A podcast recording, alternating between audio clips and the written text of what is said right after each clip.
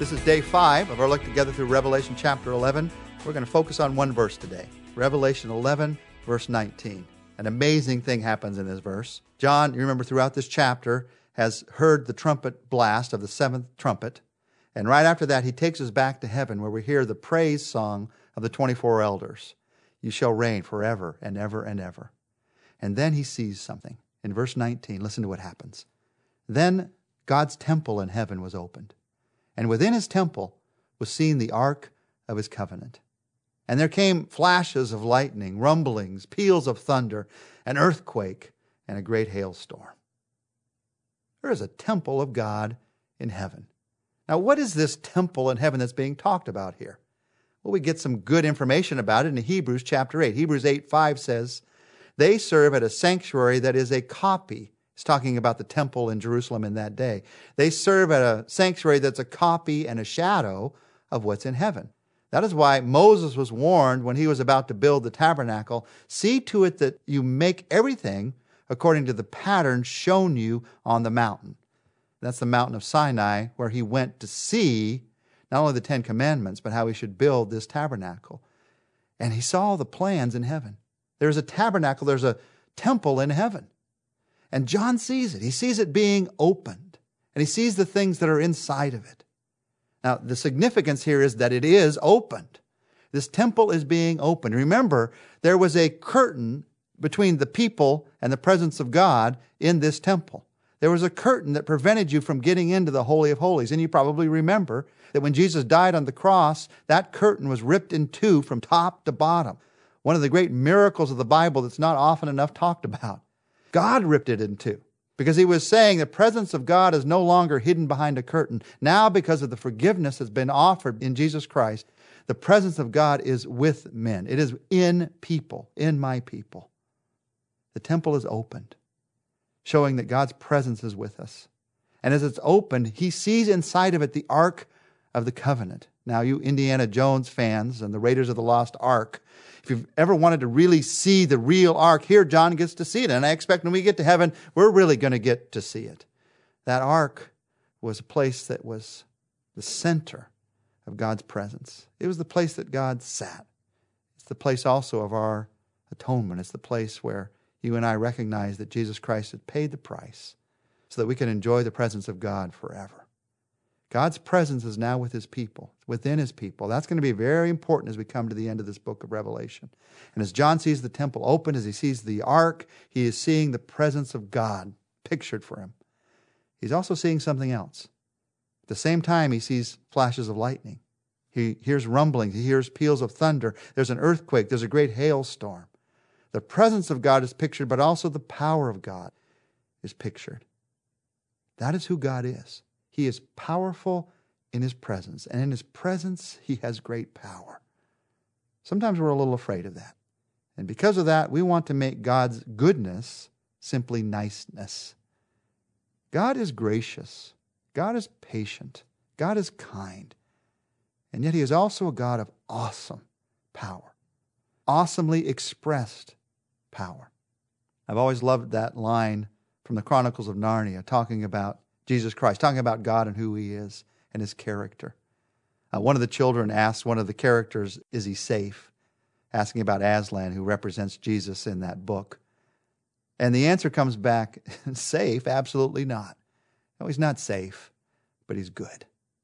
That is who God is in our lives. If you want a safe God, if you want a little God, if you want a God that you can control, if you want a God that you have more power than, that is not the God of the Bible. That is not the God who came and gave his life for us. That is not the God of the book of Revelation. He is good, and I can trust in his goodness. He is a God of awesome power. So here you have the open temple, and you have the lightning. You have the ark, and you have the earthquake. And in both of those, you see the character of God and who he really is. Here we are at the end of chapter 11 in the book of Revelation.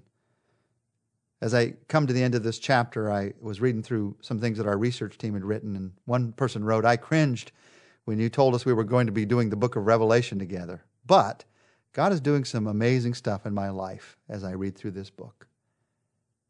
God works in our lives through His scriptures, through His truth, through His goodness. And my question to you as we come towards the end of this 11th chapter is what is he doing in your life? As we're walking through this study together, I know that it's more than just figuring out what the sevens mean and who the beast is. And I know that it's so much more than that because God's word is so much more than that. What is He doing in your life? Let me just go through a list. Maybe it's one of these things, maybe it's all of these things. As we're studying through this book, is He increasing your anticipation of heaven? Looking forward to what it's going to mean to be with Him forever and enjoy His presence forever looking forward to what it's going to mean to be a part of these worship services that we've been looking at together. Is he doing that in your life? Or maybe he's doing something different. Maybe he is decreasing your trust in this world. I don't know about you, but I tend to hold on to this world much too tightly sometimes. Oh, I don't think I am. I think I have total trust in Christ in a circumstance, but then I realize no, I'm really trusting in the way I've always done it before. I'm really trusting in that little habit in my life. I'm really trusting in some physical thing that I can hold on to that makes me feel comfortable. The comfort comes not from the physical thing, the comfort comes from Him.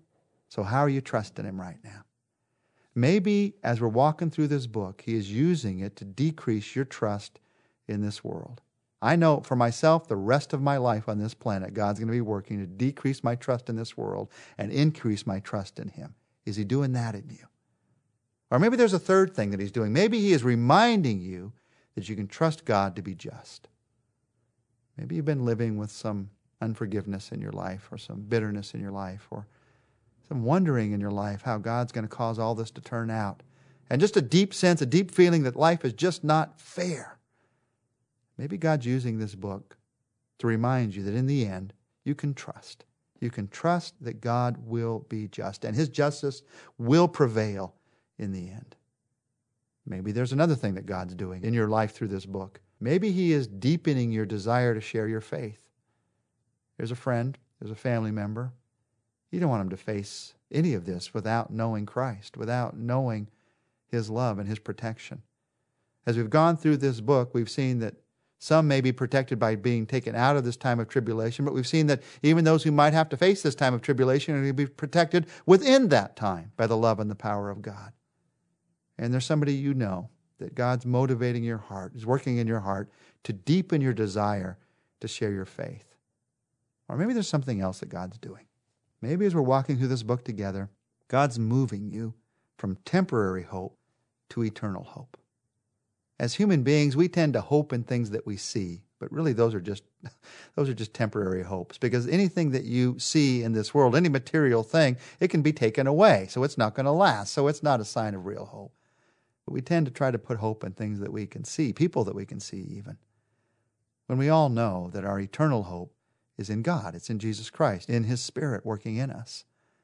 And maybe God is using these verses verses you really didn't want to study, things you really didn't want to talk about, maybe, but you've been faithful to be listening and hearing. And he's using these verses to move your heart from a place of temporary hope to a place of more eternal hope. Which is it? How is he working? As we as we pray together today, just consider in your own heart and mind what's God's doing in my life. And thank him. Say, Jesus Christ, thank you. Thank you that as I'm studying this book, your revelation, thank you that you're increasing my anticipation of heaven. Or you might want to say, Thank you that you're decreasing my trust in this world. Your prayer might be, Jesus, thank you that you're reminding me that I can trust, that in the end your justice will prevail. As we pray, you might want to just say, Jesus Christ, thank you that you are deepening my desire to share my faith. And I pray for this person on my mind right now. Bring them to faith in Jesus Christ. Let them know that you're real. Or your prayer might be this Jesus Christ, thank you that you're moving me, moving my heart, moving my soul from a temporary hope to a more eternal hope in you. Only you could do that. Thank you that you love me enough to work in my heart in that way, patiently, moment by moment, day by day. Keep doing your work, Jesus. I love what you are doing in my life. In your name I pray. Amen. Well, join us next week very interesting as we look at Revelation chapter 12. We're going to look at the Christmas story, Revelation style.